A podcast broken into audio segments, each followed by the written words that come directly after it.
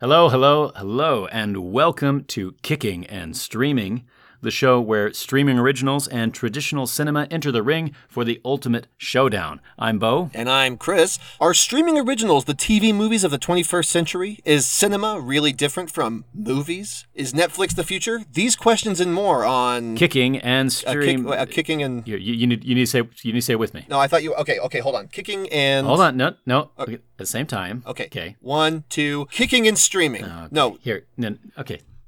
I'll I'll count you in.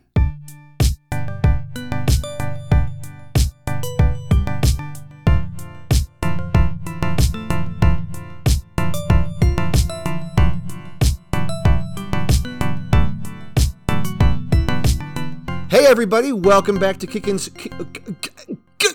Welcome back to Kicking and Streaming. This is episode nine. We are on episode nine of Kicking and Streaming, coming up on our nine on our on our ten episode anniversary. Bo, are you excited?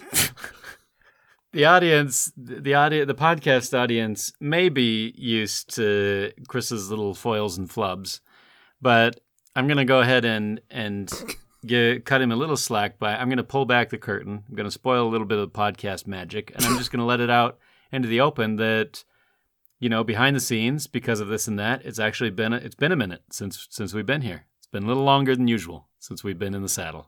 It's true.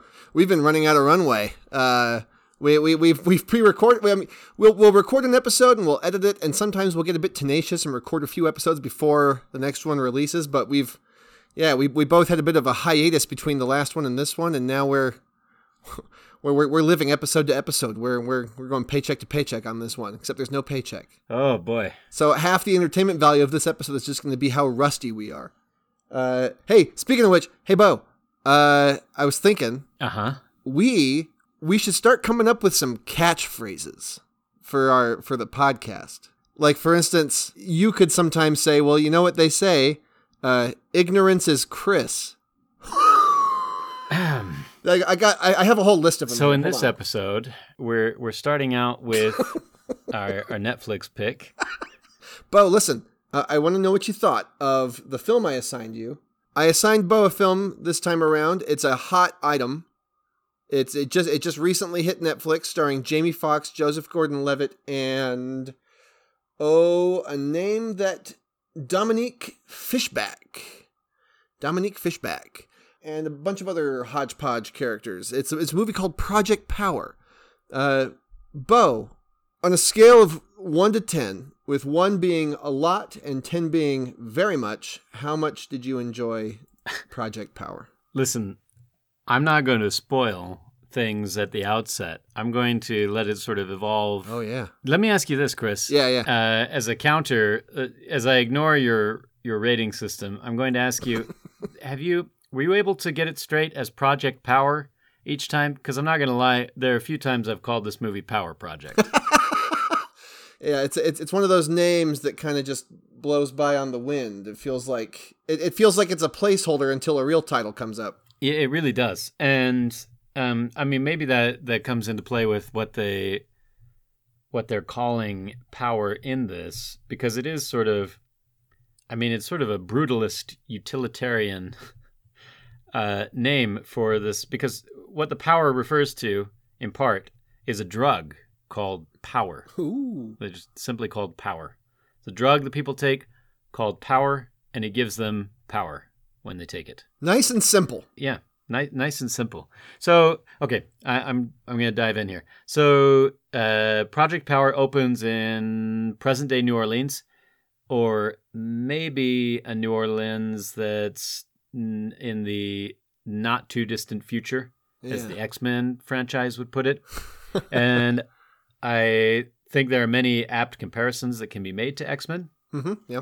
and so you know we will probably come back to that uh, in this movie a mysterious entity is giving dealers a free supply of a new drug called power this drug essentially seems to imbue the users with superhuman abilities uh, while they are under the influence like x-men mutants the powers seem to be unique to each individual Mm-hmm. uh, the plot follows three main characters. The first is Robin, played by Dominique Fishback, who is or who was at the time 29, by the way, playing a young high schooler. Yeah, yeah. I, uh, I I remember watching it and thinking like this girl is actually like I was like this is a, this is a pretty pretty good up and coming young starlet. She's got a promising future ahead of her. This little whippersnapper, and then yeah, I look her up, twenty nine years old. Yeah, it's just right at the end of her career. Yeah, she's peaked. Uh, yeah, so she's a high schooler who's dealing drugs to help pay the bills for her mother, who is sick. So she's you know character one of three. The other another is uh, Frank, played by Joseph Gordon-Levitt He's a cop who has a rapport with Robin and has been experimenting with the power drug himself. And the third character, uh, and it's the third character whose quest sort of drives the action, is Art, played by Jamie Foxx. And he's a rogue ex military agent trying to trace the drugs to their source. As the supplier seems to have his daughter imprisoned for reasons that we don't yet understand as the movie is unfolding. So that's the basic setup for sort of a crime action drama. Yeah, yeah. That could possibly be classified as sci fi, but yeah, seems very much of our world. Yeah. Very... And I'll quickly jump into this. This is the director, the director duo, two two friends uh, Ariel Ariel Schulman and Henry Joost. Mm. And did you see? Did you happen to see what their where they come from? I mean, their uh, what their last thing what was? their filmography is. Uh, I don't believe so. No. So their big project is Catfish. That's uh, no, that's right. Catfish. Yeah, yeah. Yeah, the perhaps the perhaps um well the the sort of documentary docudrama thing about yeah about the person being catfished over Facebook. That's right. And I think it's interesting because in many ways this is a, a, a real departure, not just in you know themes, but in its total style. Because cat catfish, at least in its appearance, is very sort of cinema verite. You know, it's a documentary kind of unfolding as it as we watch. Um, it doesn't feel as though it's planned. Certainly, it's not sleek. You know, it's not um, high concept or high production value, which is what this is full of. You know, everything here has the veneer yeah yeah. of feels like a blockbuster pulled straight out of the 90s it does kind of yeah. And, and i mean yeah it's it's got it, that sleek you know either it's kind of that that Netflix polish over like you say kind of a 90s action blockbuster feel. There's a lot of darkness a lot of uh, wide angles and wandering lenses there's everything seems to be bathed in red they go through a lot of effort to add red to things lots of yeah. red lights um blood blood coming about in creative ways that sort of pull our attention to the color red over and over again, which, you know, I mean, I suppose is fitting in terms of the way we associate red with power and the red personalities. Yeah, exactly.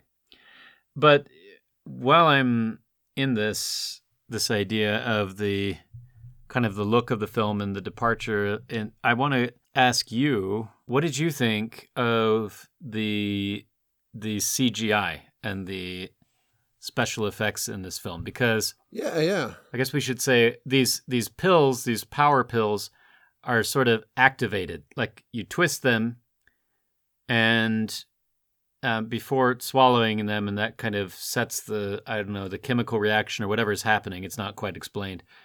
That sets it in motion, and then you can ingest it, and the and fairly instantaneously the effect of the drug will will happen. Yeah, yeah. But when it's twisted, you know, we see like this sort of little cyclone happen inside the pill. Yeah, and then the changes that happen to the person depending on what sort of power manifests through them. Yeah, yeah. I actually that that's probably one of my one of the biggest takeaways for me from the film was I was I was actually genuinely a big fan of the VFX. Uh, er, early on in the story, uh, Art encounters a character named Newt, who is a low level drug dealer, and they get into a conflict with Newt uh, taking some power pills and turning into the Human Torch, essentially, which was really kind of like a a very brutal, painful looking version of the Human Torch. Uh, the special effects were really impressive. He looked like he was literally burning from the inside out, and uh, there's pretty. I thought the the makeup was pretty good too, especially for Newt in that opening scene. He looks like he's been burned a few times uh, before we see him pop the pill. Yeah, I, I think the, there's only a few times where the CGI looked no, like noticeably bad. I mean, obviously it's it's noticeable pretty much in every instance that it's used, mainly because the things happening are so outlandish that there's no way it would be anything else. But uh, I think there's only a few moments where it really pulls you out, gets into like Scorpion King level bad, where uh, a character named Biggie takes a pill and becomes an Incredible Hulk type character. That looked pretty bad. That looked like something out of League of Extraordinary Gentlemen. But uh, apart from that, I was I was I was pretty impressed with um, the the VFX they use, They could have gone with something a bit more generic, but I think they had a little bit of fun with it. A lot of times when a character pops the pill, you get this kind of crazy kaleidoscope view of cells morphing and changing and burning and doing all this crazy stuff and it's kind of a fun stylistic flair they give it that gives it a bit of its own identity. Uh, I also enjoyed uh, Frank, Joseph Gordon-Levitt's character, when he pops his pills, he his power is that he becomes indestructible. I don't think he gets super strength, does he? I, I, think he does. He actually punches a hole in the ground at one point. He just turns into like Mister Incredible, and at one point he gets shot in the temple, and it kind of flattens and bounces off, but his skin kind of ripples and becomes almost scaly like the skin of like an alligator like it kind of has these little weird textured bumps there's these little little touches that they add that i that i was kind of a fan of um, although i do think they went a bit overboard in places with the practical effects surprisingly uh, the character biggie that i mentioned earlier who becomes huge partway through the film uh, bo i don't know if you noticed this it's easy to miss but did you notice he has a gigantic, shriveled, gaping scar all over his neck? It's easy to miss. It's a blink and you miss it kind of thing, apart from all the shots where the camera focuses on it intensely. he's got this kind of shriveled, and it's I think it's meant to be, you know, he's this dealer. Uh, he, he's a high level dealer. He's one of the top guys. And it's kind of clear that he's taking from the supply because yeah. they, they kind of imply as you, as you swallow the pill that it kind of burns as it goes down and has some damaging effects even if you even if you're compatible with it. Uh, and his character, his neck, he's got like 90 year old turkey neck going on. He's got like a bit of a, a got got a got a waddle going on. Yeah, and yeah. I just remember I remember thinking like it's impressive makeup, but it's one of those things where I feel like the character would have actually been a bit more interesting if they had been a bit more coy about it. Specifically, if he's out there pushing power, you know, pushing these power pills and promising people, he, I mean, his job is to make it glam. In all the scenes with Biggie, whenever he's doing these little sales pitches for power pills, he's boy, we're gonna test my pop filter today on my microphone. I keep there's a lot of a lot of p alliteration in this movie. Uh, he uh, he's giving these pitches about like prepare to become like the most magical perfect person you've ever become. You're going to change the world etc but he's saying all this with this floppy disgusting shriveled sack hanging off of his chin. And it's supposed to show like oh yeah he takes it a lot. Look how messed up he is. But wear a turtleneck man. Like i would think as part of the sales pitch he'd you know wear like a stylish blazer with a little gray turtleneck underneath or something like that and then maybe as part of the reveal goes on, Turtleneck comes down, you see how much he's messed up from it, but he just wears it like a badge of honor, just like, hey guys, do power and you too can look as handsome as me. it's like uh, it's like it's like going to an MLM meeting, you know, where you're trying they're trying to finagle you into one of their multi-level marketing companies, and then the person who gets up to speak has like a red skeleton kind of homeless guy aesthetic with a big red nose and five o'clock shadow and like a, a frying pan hat shabby trench coat, like, ah, you could be rich like me.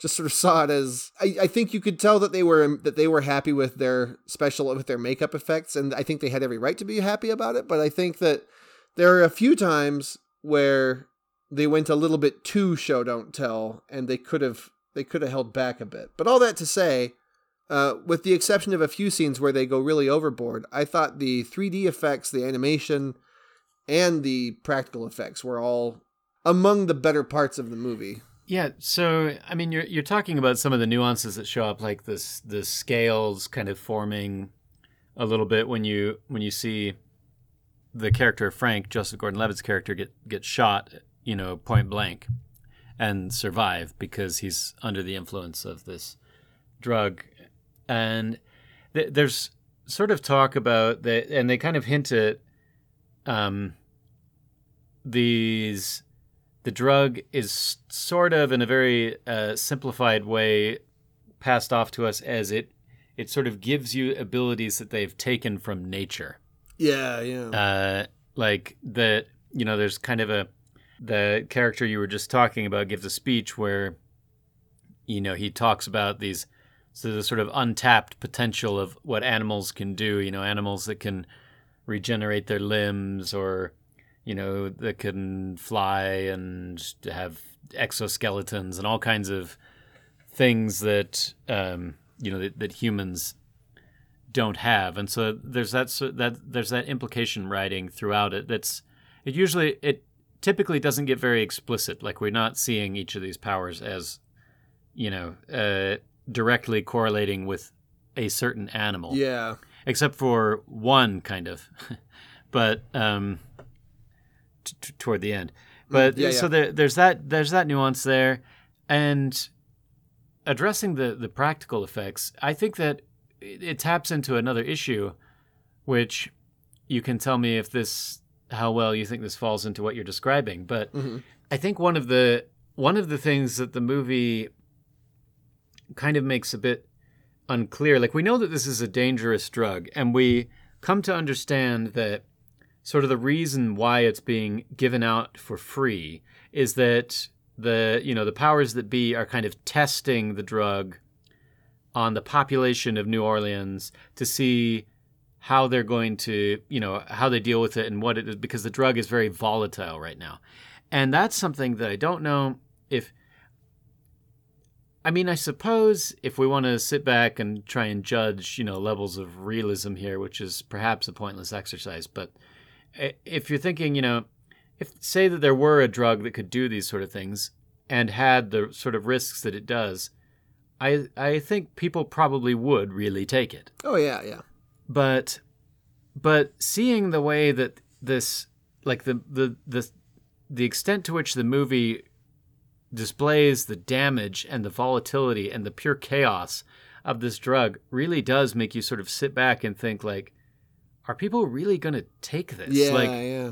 Even starting with that character of Newt that we meet at the beginning, and he's the first one we really see, you know, under the influence of the power. He's the one that essentially becomes a human torch. But when you see him, I mean, you know, you talked about the the efficacy of the makeup. Yeah, I mean, he's he looks, you know, I mean, he's a burn victim. He's yeah. covered in in burns and scars, and it's not like, you know, it isn't like uh, Frank's character who becomes sort of you know, impervious to harm. He got the sweet end of he, the deal. He like well kind of ends up with little scratches and, and little things, but um but yeah, you know, he just sort of looks like oh, he can dip in and dip out of his power and and several others look like that as well. But this this torch guy, it's like, man, I mean, you'd think you you have to be pretty far gone, I think, to want to continue in that vein once you've gone where he is. Yeah. I mean, he looks uh, his his home is like destroyed. You know, his life is essentially over. Like he's a he's he's covered in burns. Everything about him looks uh, you know destroyed. Yeah. And when you see him take the pill to in his encounter with in his first encounter with with the Jamie Foxx character, I mean, it just consumes him. Yeah. Like he's like you you just think the way that they portray it, like how could the human body possibly withstand this? Yeah, and it's it, it, they do a good job. I think uh, the actor I thought did a pretty good job selling the painful side of that. There's you definitely don't get the feeling that he's you know gleefully shouting "flame on" and having a ball throwing fireballs and stuff. He look yeah, it, it's interesting because yeah he gets the like in his case, it's like the power it gives him is basically the power of being set on fire. it really is. Uh, I mean, like, it- to the extent that it's cheaper to just douse yourself in gasoline. Exactly. To the extent that, like, he really has uh, just about the same ability that he would. yeah, if he'd covered himself in gasoline and lit himself on fire, that's essentially what the pill is doing for him. Yeah, I would consider that a, a wash. I would be like, well, it looks like it's not for me. I, I guess we should say, if it's not clear, and for those who may not turn in, whatever your power is seems to be, that's what it is. Like the way that the pill reacts with your genetic makeup produces this effect. It's not like you take this pill, you turn into this thing, you take this one, you turn into that. It's whatever you're going to be when you take the pill is always going to be that way, you know, until you explode or something. Yeah, so if you if you take it once and you burst into flames, you could probably be pretty guaranteed that you're just going to burst into flames each time you take this pill. Yeah, so you have to wonder kind of how he's done. I will say just quickly on the design uh, subject that I I was intrigued by I I- was intrigued by the by the interior of Newt's apartment. You know, it had that sort of wild this guy has been immersed in the world of drugs and crime and sort of alternative lifestyles. You know, I mean, there's an alligator chained up there Yeah. um, you know, it's the he's playing some sort of there's a little, you know, nice touch of him playing some sort of video game that has to do with some kind of fire flame character. Yeah, yeah. I couldn't And the whole apartment is bathed in red, of course, as most of the film is. And but but I did find myself thinking, I wish that perhaps they'd kind of leaned into that aesthetic, this sort of bonkers, gritty realism, or more toward a comic book feel Mhm. Because I did feel that we hit these these strange disconnects where things were stylized and flashy, but then it it was hard to tell at what point I'm supposed to see this as kind of a stylized moment existing in this hyper world Mhm. and at what point am I in this very grounded reality seeing something truly bizarre happen? Because when those bizarre things happen in this world that feels fairly grounded in other ways, it just sort of gives, I think, a disconnect of the sheer power of power. By which I mean the idea basically of, you know, it just looks like the the destruction, the chaos is so much that even those who are desperate for for weapons or desperate for the experience would be extremely wary because it's yeah. I mean, it really is like, you, you know, I mean, there's a lot of scare stories about hard drugs because, uh, you know, hard drugs come with real consequences.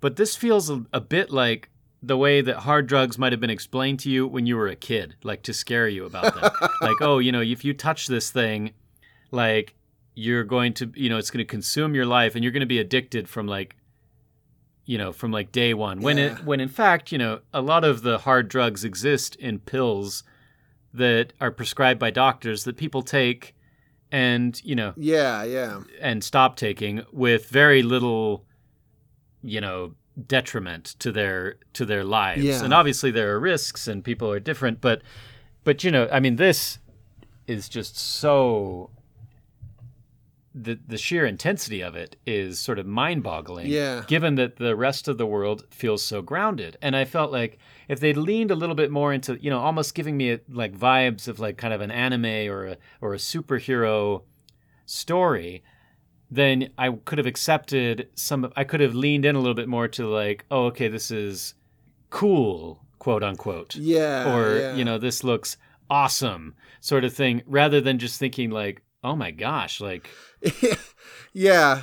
you know why would you why would you even put yourself near this this unadulterated destruction Yeah, it's interesting. I, I, I like the way you put that because it's you get this vibe. Uh, go, referring back to the to the fight with Newt, there is this seed of thinking like, "Wow, this is like really cool." I mean, because again, the VFX alone are amazing. And so there's definitely this wow factor to it. But then it's like they they want to have that neat fun comic book wow factor with a splash of very bizarre dark realism of by the way like it, it's almost like like it's it's hard to tell if the movie is even aware of of how detrimental these drugs are or how worried we should be because it's kind of when you're watching Newt it's almost kind of like see how cool he is isn't that rad look how burned he is look how dead he is isn't that cool Th- this is one of the main things that I noticed, and they sort of pay lip service to that. Like, it's sort of given this idea of like, hey, don't you like? Do you know? You know, characters will say like, hey, you could even take this and have it react badly with you, and you just explode. And we see that happen to one character. yeah Just takes the pill and immediately just blows up, like no power, just dead. yeah. And um, which is you know so there's that there's that risk and that's talked about. And you know the consequences of of dealing with it are sort of hinted at but yeah it, it feels a bit tonally inconsistent. Like i don't really feel that theme wise it's exactly like you say i'm not sure that the movie is aware of how dangerous the drug is or it has made up its mind on how dangerous it is. yeah And another little example of this is there's kind of this this backstory as our as the three main characters are kind of uncovering more and more of you know this kind of plot and what's where's this drug coming from and who's behind it. We see this. What did you say he was called? Big big uh, Big E. Big E or what? Just biggie like B E like the letter E. uh, I think it's just Oh, Biggie, Biggie, Biggie. Yeah, yeah. Got it. biggie Yeah, I see it. Okay. Yeah, Biggie. Uh, That'd be fun. let's see. fun. Played Hey. by Rod- Rodrigo Santoro. Santoro. Hey, that would be actually a pretty cool Yeah. if you were a drug dealer. If I'm Bo, if I'm a drug dealer, I want you to hold me to this. If I ever get into the drug trade, I see where you're going. I want my name to be Biggie, Yeah. but Yeah. it's going to be spelled with just an uppercase E. You you can put this on your on your list with all those catchphrases you've been brainstorming. Exactly. The list grows more and more every day. Uh, so so yeah, this this this Biggie character, he's kind of like yeah, he's he's sort of like this glamorous salesman for power. We see him at the beginning. He's he's he's giving out the drugs for free, and later we see he's trying to sort of broker. Uh, well, he, he's trying to to arrange all these deals with, uh, like South American. South, Latin American, yeah, South America or Central America, I don't remember. Uh, governments like using them to like create instability, basically selling it as a weapon. Like here's here's a weapon that you can use. But what I thought was like it's so destructive, and even his presentation is so chaotic yeah. that, I mean, uh, the way that it goes through, that I felt like surely the way that you would be marketing this is here is a pill to give to your enemies because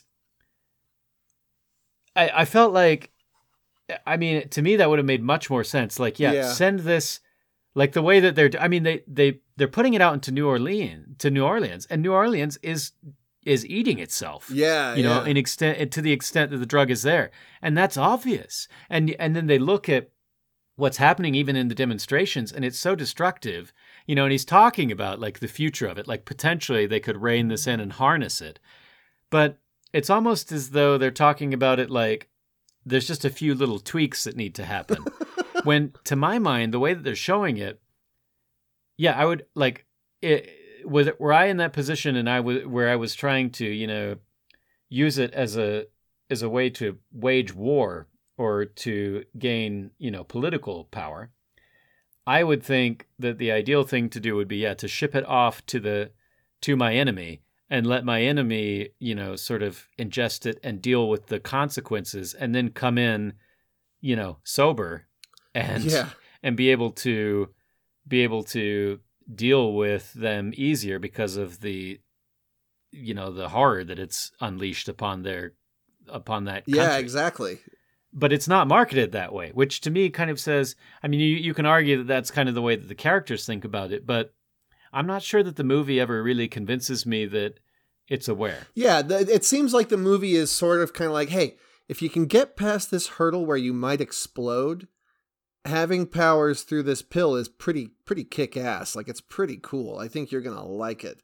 And yeah, like you say, I think I think that Frank, Joseph Gordon-Levitt's character, I think he's the only character in the entire film who takes the pill and doesn't get a power that destroys his environment or himself. Uh, so that's that's one out of like 30 powers that we see over the course of the film that seems like it's worth the risk of blowing yourself up or setting yourself on fire. Or in the case of the girl during that demonstration by Biggie, uh, I love that they, they give it to some random attendant, some random attendee who clearly is taking it for their very first time. So already they're gambling on the idea that, like, hey, when we show off this pill, what do you yeah. say to a 50 50 chance they explode in front of everyone? That'll really seal the deal. But yeah, and, and during a big, yeah, big important presentation. Yeah, like this, like a high stakes, like they are like the key component of every every cartel in South America, uh, and you get this, and then of course e- even with how well, um, you know, quote unquote well that it goes, she still the girl. He even says like, ah, it's just like Frozen because the girl gets ice powers but really, once again, her ice powers are that she is freezing to death slowly. And yes. they, they they they put her in a chamber when she takes it, and the, the chamber warms up. He's like, ah, see this cool chamber we have? This keeps it from getting too bad. It's like, okay, are you gonna ship a chamber with every pill? Like, uh, and you know, obviously, you know, the film that wastes no time in showing what could go wrong. The the tank gets shut off, and then she freezes to death. Not that that's putting it lightly. Freezing to death actually seems kind of peaceful compared to how she goes. She she turns into ice to death. Yeah. Uh, um, yeah. It, it just seems that combined with the gaping, disgusting scar on his neck. I'm thinking if I'm if I'm worth as much money as I'm assuming that lady's worth, it's like, are you the best case scenario? Is this ice lady the best? Like, yeah. Again, this would be a great thing to drop into a low income neighborhood and just have it just explode from the inside out as the people tear themselves apart with this, with these insane powers that really the, the the whole wish fulfillment side of things. I mean it's making me think back and doubt every desire i ever had as a kid of wanting to be a superhero. I'm like man is every single superpower coupled with just excruciating pain? Yeah. And and here's the thing. I think that that would have been that that could be an interesting film. You know, yeah. that's an interesting theme to explore. Like, you know, what if, like, let's look at, you know, X Men essentially, but the mutant powers, you know, are sort of wreaking havoc. I mean, you know, like the closest that X Men really got to that sort of thing is that, um, you know, Wolverine's claws would tear his skin every time they came out. Yeah, it was painful. Yeah. But but he could he could deal with it because he also happened to be the character who can heal himself. Yeah. And other than that, you know, it's just sort of an ability. And so the story of X Men, of course, becomes, you know, sort of in many ways a story about um, dealing with, you know, differences and acceptance and how do people with these powers fit into a world that where not everyone has them. Yeah. Whereas this story, although it's um, dealing with some similar abilities, becomes much more of uh, you know, kind of a well, it's just more chaotic. I mean, it's not even a cautionary tale because it doesn't really go there. Yeah. Um, it it just sort of uses it as atmosphere to drive, you know, the the story. I guess it's. I mean, atmosphere for the story to exist in. So, and, and maybe maybe we kind of switch gears here to talk a little bit about about the the plot. Uh, and the the three main characters yeah. and kind of what they're what they're doing. So yeah, a, as I mentioned at the top, uh, Art played by Jamie Foxx, he's he's sort of driving a lot of the action, and he is kind of this mysterious ex-military guy who's yeah who who knows that whoever is behind the pills has his daughter, and so he's kind of going you know, encountering anyone he can, trying to to work his way back to where are the pills coming from, so he can find the source because um, he knows you know that that's his, that's his end goal. Yeah, yeah. And so you see him just sort of you know working his way through. And and one interesting thing about the about his character, and um, I tend I tend to like Jamie Foxx as as an actor. I think he I think he's interesting. He's an interesting you know, multi you know, a musician, a comedian, even though he's kind of not really thought of as a comedian anymore, but that's kind of, you know, where he starts. Start. And now he's off to, you know, I mean, he's an Oscar winning actor. And I don't, I don't really have any complaints about his performance, but I have some thoughts about the way his character is presented because yeah. this is another moment where I feel like the movie either isn't aware or is sending just a real mixed message about how I'm supposed to feel about the character of Art. Because he does these things and he has these moments that I think are meant to tell the audience that in the end, he's a good guy. Like he's he's out there to to you know he's he's going to stop at nothing to find his daughter, and he doesn't mind you know kind of you know leaving some uh, collateral damage, busting busting a few bones or getting his hands dirty. Yeah, exactly. He doesn't mind some collateral damage if that's what it takes to get there. Yeah, but the reality is that I feel like his character becomes quite a vicious, dangerous person. Yeah. Who goes beyond what might strictly be necessary for a character to you know who is just determined to to reach the end here. And that's a, a valid choice for a character someone that we could explore and follow. But i think that the movie doesn't really want us to to think of him that way. Yeah. And i'm i, I don't know if you you're saying do, do you would you agree with that? I Yeah. mean i feel like there's moments where it's like where he even kind of says like oh you know like i don't want to hurt i don't want to hurt anybody i don't want to do this and that versus like when he goes in for that that scene has so many things to unpack the scene we keep talking about with the chamber where biggie's giving the the presentation Yeah. and I mean, he's going to these these these thugs, you know, that are essentially just kind of like hired goons who probably don't really have any idea what's going on. Just hired muscle that are, you know, at the party just telling them to keep out anybody that's not invited. And he's just murdering them. Yeah. I mean, he's just grabbing people and murder. You know, he's not he's not putting them in chokeholds. He's not like trying to just get them out of the way. He's just grabbing them and killing them Yeah. as quickly as he can. That was actually one of the things, one of the Um, one of the scenes that caused uh, inadvertent laughter from me during that sequence. Uh, like you say, there's no chokeholds. Even even if maybe he does a little silencer, little to the back, little little shot to the to the spine or whatever, and then and then drag him into the shadows, throw him in a bin or something like that. But no, he they they're- he's in this open chamber with all these rich people sitting around. He walks up to a guy, and the guy's like, "Who are you?" He's like, "I'm new," and then. He just grabs the guy and rams his face down on this weirdly pointy ice sculpture uh, and impales the guy's head, uh, killing him uh, instantly. Uh, he impales a man in, in in in broad view of everyone, and it's again. He's not exactly like sneaking around. He just kind of walks in, sees this guy. Hey, how's it going? Boom, stabbed and then and then he just like again he he leaves the body there. And what ends up giving his cover away is a lady sees the guy impaled on the fountain with blood filling up the drinks and she screams and that's what sets everything off. So it's like art buddy. Yeah, for a guy who is I so if you can be savage at least be clean. Exactly, and he he's so, he's so he's so canny and so deft, and you know, I mean, he's essentially sometimes improbably going against people with you know all these superhuman abilities, with basically just the fact that he's I don't know that he's super cool. I guess like he you know he's he's surviving all these fights and doing all these things just in sort of the you know the reason he's surviving is basically that he's the action hero of the story. well bo he's got the power of a father's love yeah, I guess so. And you know, so but he's using judgment and coming up with all these plans and doing these things.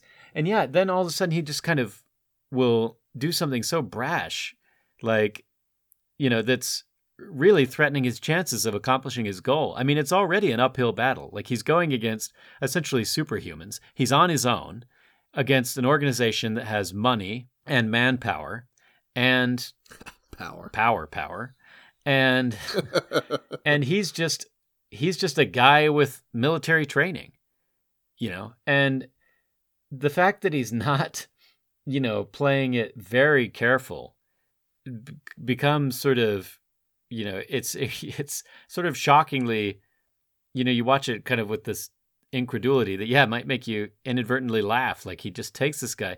I mean, he doesn't even give the guy a chance to like, you know, he doesn't even like say, "Oh, I'm so and so," you know, and look at the list or whatever. He just just immediately grabs the guy and impales his head. Yeah, that dude was always going to get impaled on ice. There was no other.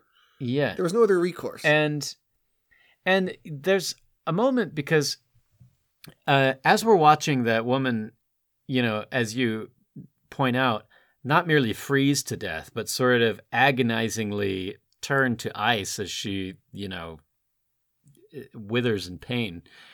Um, we're seeing this interesting circular shot from inside her little her little glass chamber mm-hmm. of the fight taking place outside.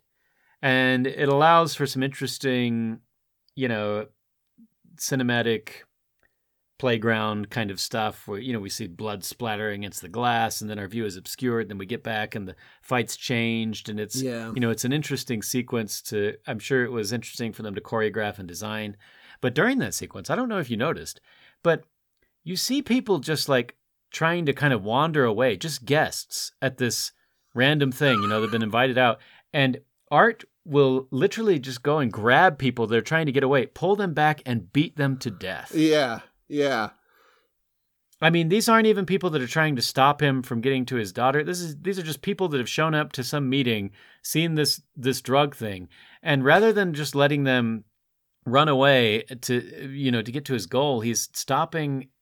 You know, he's taking the time. Yeah. Well, there are other people trying to kill him to to seek out these people and just murder them. And and both these incidents, the way that fight goes and the way the impaling of the head, um, I don't think this film does it as egregiously as the film that we reviewed a couple episodes ago, Bright.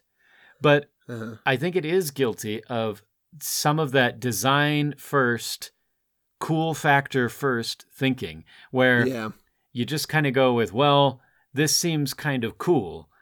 And so we're not really going to think about the consequences that it has to the integrity of the character or the integrity of the story. Yeah. And so, yeah, you just get these sort of shocking moments that really don't fit with who I feel like the film is trying to tell me that art is. Yeah, it's very much at odds. You know, during during scenes of dialogue, most scenes of dialogue at least, apart from when he like threatens to kill Robin's mother back when they first meet and a few other harsh exchanges. Yeah. Uh, for the most part, yeah, most of the dialogue paints him as a father seeking his daughter, and it's like, ah, that's you know, I can get behind that.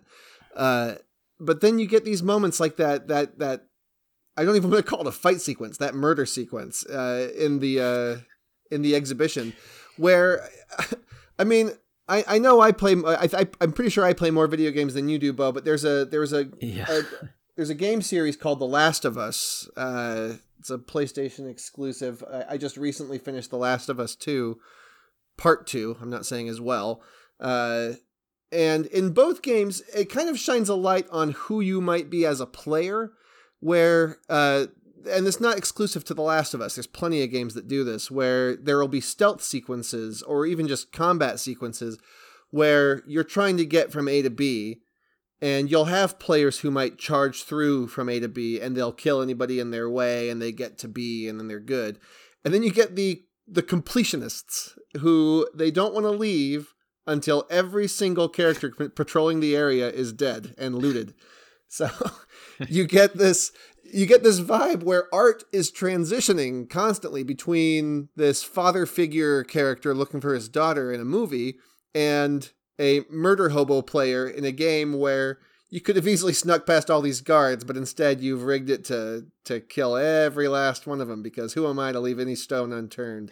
Yeah, and I suppose the thing that I would stress for anyone who doesn't who doesn't watch the film and the thing that I thought was kind of the most shocking about it is that we're not given that it's just again that we're not given that kind of a character mm-hmm. because i can imagine a character like that you know i can imagine a character who's hell-bent on revenge and anyone involved with this drug is going to die i can imagine a man who you know is carved by violence and violence is the way that he interacts with the world. Yeah, you get a Punisher type Um, or something. I can also imagine someone who is who is so ready to to kill that he's you know going to make sure that you know there are no witnesses to anything that he's done, and so he's going to eliminate all of them, you know, at any cost, whatever it takes to get to his daughter.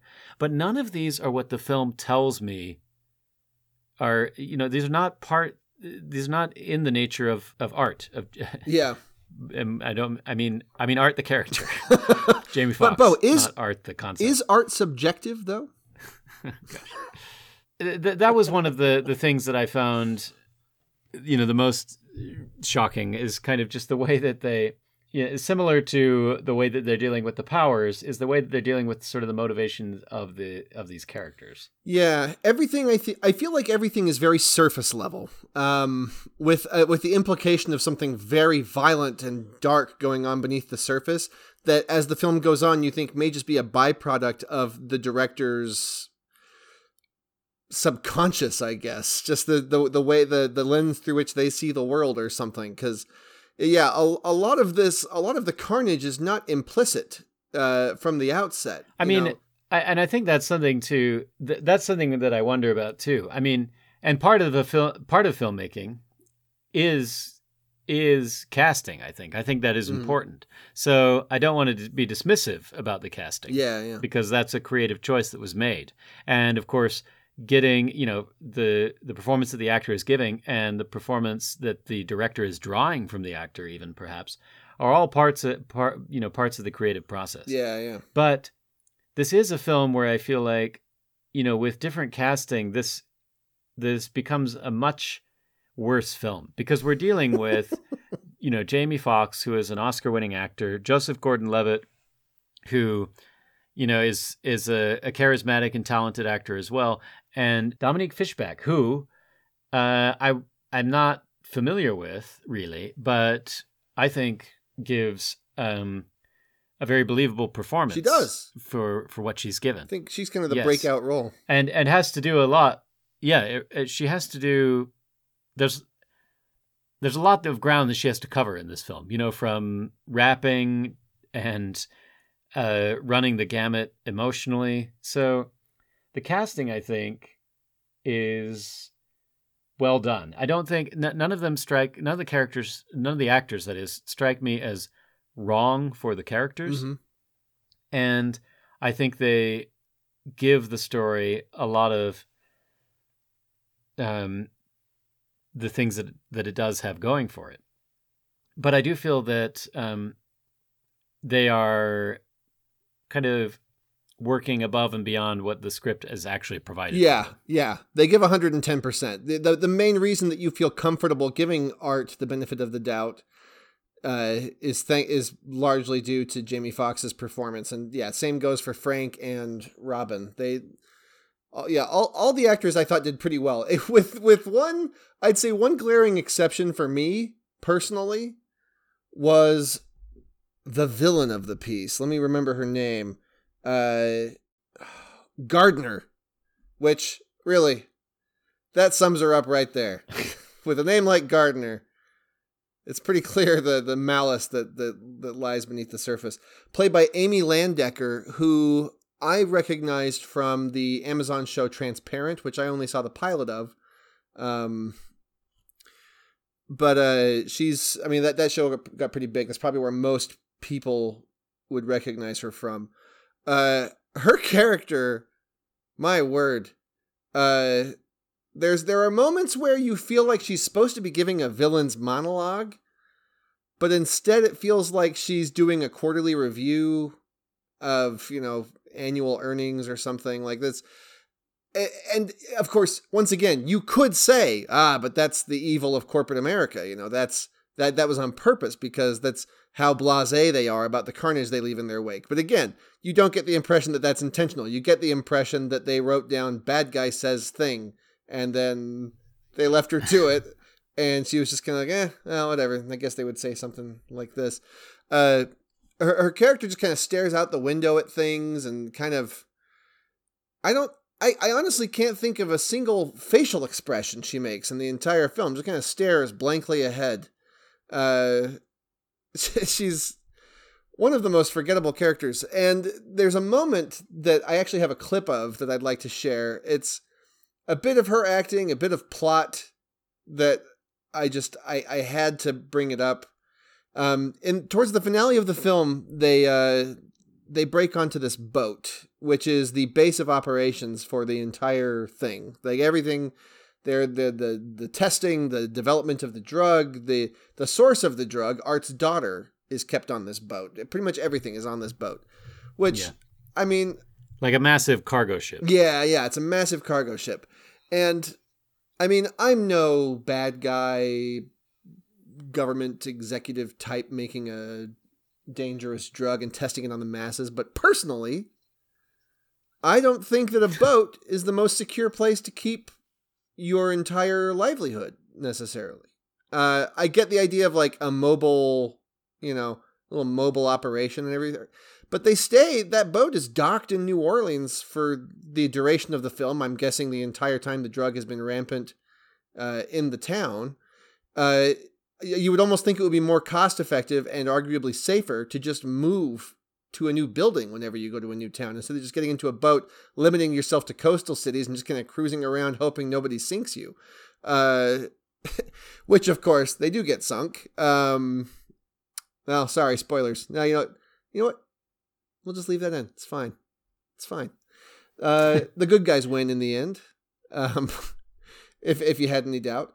Uh, but there's a sequence where uh, they find Art's daughter, and they've everybody everybody's escaping. Art, his daughter, Frank, they're on this submarine. They're about to leave, and then they realize that Robin is missing, and they find out that Gardner, the evil Gardner, has got Robin, and she is she's trying to barter uh, you know it's it's the classic you know bond has you know bond villain thing has got like the the love interest at gunpoint and says come out mr bond you know it's except even that brief little impression is more charisma than she manages to muster in this entire film so she summons him out of this little submarine thing and I'll talk about why it's so special after we've played the clip. So let me go ahead and pull it up here. What's she was with you.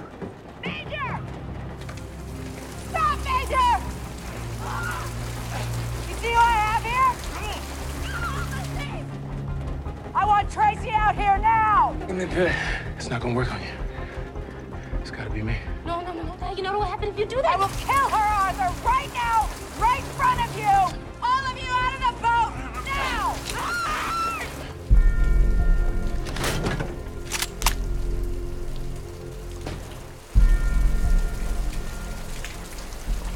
Hold your fire! I want Tracy out here now! Robin, you alright? Don't talk to her! Let me tell you something, Robin. You did a great job. You saved my daughter's life. Now you listen up, Doc. You got one chance. You let her go, I'll let you live. This isn't a negotiation. No! It's something else. I told you what was gonna happen, didn't I? Now you tell me. Am I lying?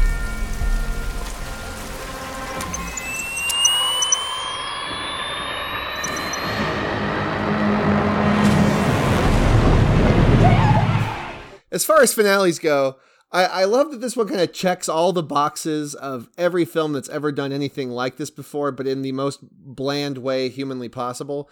Uh, specifically, speaking of both writing and performance, she's holding Robin at gunpoint and she says, "Come out, you know, like bring uh, your daughter. What's what was his daughter's name?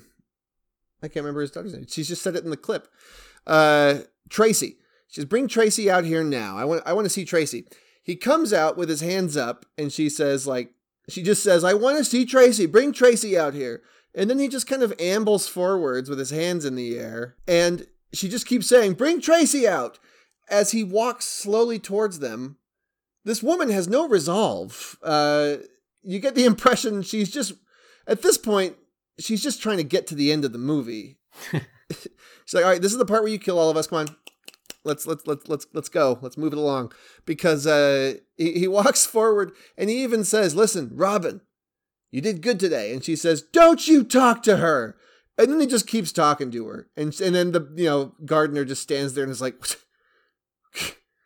whatever. Like, I think it's as far as villain monologues go, that's a moment where you, kind of expect a monologue, but instead the villain is just kind of like, come on, uh, come on over, come out, and they just kind of stand there quietly watching the main character do their thing. Which, by the way, uh, Jamie Foxx's character Art, he's kind of banking he's kind of gambling the speed of a bullet versus the speed of a pill traveling down his esophagus, which obviously it it pays off in spades in this movie, but I feel like in re- in reality, not to mention the level again of the destruction that he that his power in particular mm-hmm. Inflicts, and I I think we sort of get the idea that his is especially destructive, especially powerful, and the people that kind of know what he's capable of uh, are you know extra fearful of him. But still i mean he takes quite a gamble i think. I mean the only as far as i can tell the only reason robin survives is sheer plot armor. Yeah.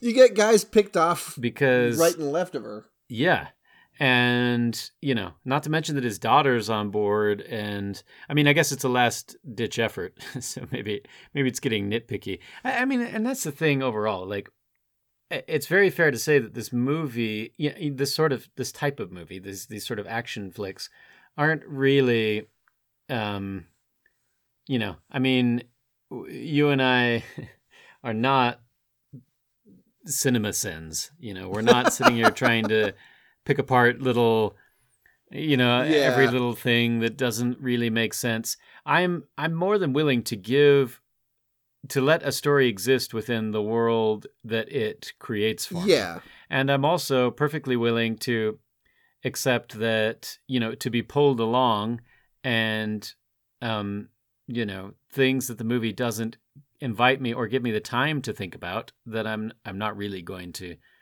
to spend my my time there. And and this movie i think just i don't know there's too many incongruities i guess to to be able to really buy into anything one way or the other. And so yeah you just sort of get you know like i mean i think there's a version of this film where the bad guy is more flamboyant and maybe even a bit ridiculous because i mean so many of the things that have happened are kind of flamboyant but it's sort of again jumping oscillating back and forth between the sort of gritty police drama like or not police drama i guess but uh, you know crime mm-hmm. drama versus essentially a superhero action flick and because it's bouncing back and forth you do get moments where that are kind of wasted where i mean when you said that one of the actors that you didn't really care for was the villain of the movie it took me you know a good few seconds to remember that there is a villain in the movie. as far yeah, as far as villains go, it's it really feels like she's just kind of along for the ride. Uh yeah, and again, it's like you say, she feels like she would be a perfectly serviceable villain in a film about fracking. You know, uh, a lawyer standing up for the little guy or something, and she's just kind of the corporate douche who's just there to stare you down. But in a, in a superhero film, uh, well, you know, not superhero, but you know, superhero adjacent film, especially considering how nefarious the plot is, you know, from these villains to basically obliterate an already struggling town. They make reference actually to the uh, Hurricane Katrina in passing in the movie to the the rough history uh, New Orleans has had. You know, it's it's a pretty evil plot, and you expect to see a character who is equally evil behind it, and not just. I mean, is it evil? Like I'm, I don't understand. like I guess that's one of the big things in the end with my probably my my biggest deal with this film with this film is that I, I don't really know what the bad guys are, are doing. Like I don't understand what's happening. like they're they're sowing these seeds of chaos. You know, it feels like like I like this this power stuff feels like something that Heath Ledger's Joker should be. You know, it feels like the sort of thing that he would want to unleash on Gotham to to spread all this chaos because he just wants to see mayhem to prove his point about you know nihilism and anarchy and all this kind of thing. Whereas this, I feel like they've got some end game, but I can't like they're they're testing it, and it's like you say they're they're giving this powerful demonstration. I mean, what's meant to be a powerful demonstration to to grab buyers for the the pill, which is essentially uh, why you know the idea is that they're giving it away to these drug dealers for free so that they can test the ground so that eventually they can make money off it you know? Yeah. Uh, that's what we get especially from this very sort of corporate-esque villain. We get the idea that the end game is money. You know it's not some um you know it's not some philosophical point you know it's not some uh, mentally unstable person trying to you know get revenge on the world or something. It's literally you know it's, it's a business play this is people are trying to get money with this powerful weapon that they've developed in the form of this drug Yeah. but in this demonstration, you know, not they don't grab someone that they know has a power that's impressive. They take a random person and just take the risk of putting them in this cage and seeing, okay, is this person even just going to explode as happens Yeah. a moment after that? Yeah. And yet they've got people on their team that seem to know their power their powers and use them. And I'm thinking specifically of this sort of very strange guy who can who can like what does he do? He he pops he's like a guard on the ship and he he pops pills and like bones. He can like break his bones and kind of like stick them out of his body and like jab people with them. and you know the other thing is they do they do mention at one point that the power lasts about five Yeah. minutes so you take it and you have five minutes of whatever sort of ability it gives you and i'm kind of thinking like okay that's interesting but but surely a gun is still better than five minutes of knife bones. I mean like if you're trying if you're trying to keep someone off the ship you know if you're being tasked with this important thing you know and you're going against this art guy who's some kind of superhuman just out of his own right and you know your instinct is not to pull out like your gun and shoot him it's to you know dislocate your elbow and try and ram it down his throat and i just don't understand Not to that. mention at great cost to you, I'm sure, based on how the fire guy reacted. To, exactly I'm sure it's not just gonna. Like, it seems like it's not just gonna smoothly go back into place, and it'll be as if nothing has happened, considering the toll it takes on everyone. No, else. and doesn't he in the end? I think in the end, I think he pulls his signature impaling move and just impales the guy on his own Yeah. jutting bones. yeah, he gets impaled on his own bones. impaled on your own bones. Who'd have thought that would be a thing that could happen? My word. It's yeah. It, it, it, it it's very true. The the whole plot, the behavior of the villains, everything about them implies that you need a character like the Joker behind it because they are so chaotic. They are so they are so about uh theatricality and unnecessary risk in favor of something that looks neat. To, yeah, so to have a very boring, unenthusiastic force behind all of this insanity, again, it's just one more thing that adds to the tonal the tonal inconsistency.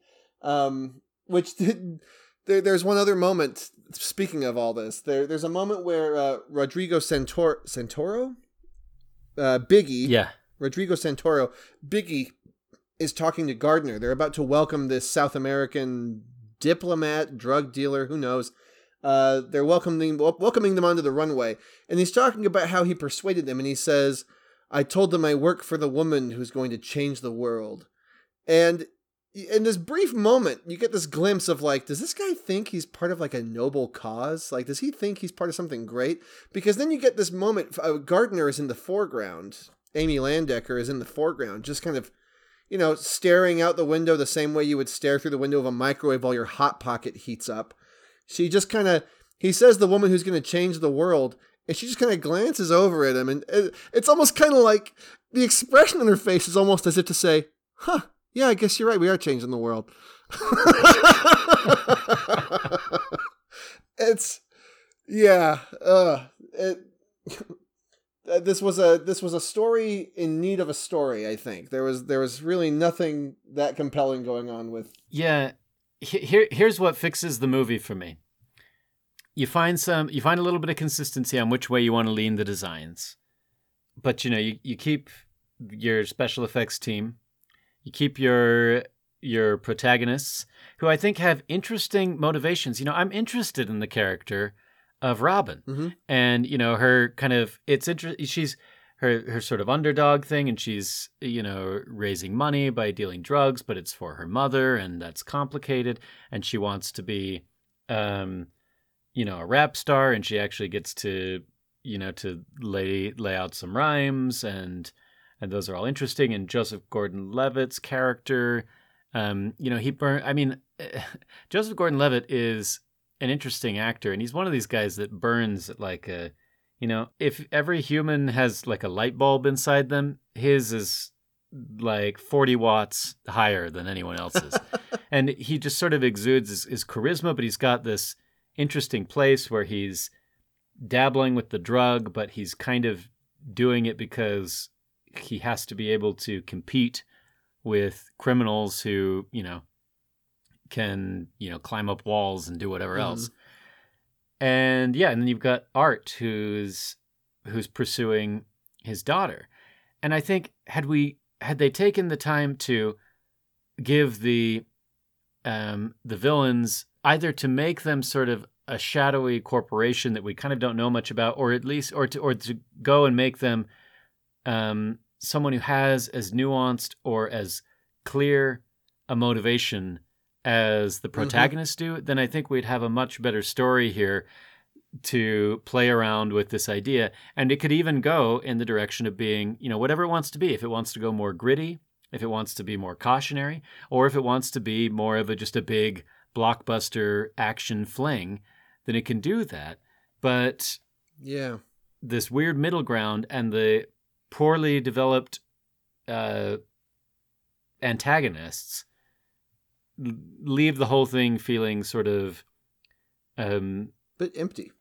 just sort of baggy and and not entirely unlike the unfortunate jowls of a once massive Biggie. Biggie gets big. That just hit me. hey, I get it. That's his thing. That was actually, I'm with you. I didn't get that till my second viewing. Uh, they called him Biggie. Oh, Biggie. Very nice. When, when you think about it, each of the three protagonists do have a, a common theme. Robin selling drugs to help her mom, Frank doing drugs to help stop the drug dealers, and Art murdering literally everyone to get to his daughter. um, so you have each of these three characters who are doing bad things for good reasons, basically. And there's, again, you could. If the villain had a motive even remotely fleshed out, you could have had a nice little. Again, if we're if they wanted to lean into camp, you could have you could have easily had a you know, we are not unlike you and I, Mister Art. You know, we we both want good things and we know our limitations. You have like a little like you know they could say like look I'm just like you you know we're doing bad things for good reasons and you could have kind of a cool contrast a little comparison or something but yeah. it's a movie that feels brainless but with a big empty skull that feels like a big brain should have been there just rattling around. I will say um well no I, I I assigned this to you Bo so you go ahead and go first. I like what what do you think who who who do you think would get the most the most bang for their buck out of out of a viewing of Power? You know, I mean, I think if you're a, a fan of of Joseph Gordon-Levitt or Jamie Foxx, you know, maybe maybe you're tuning in.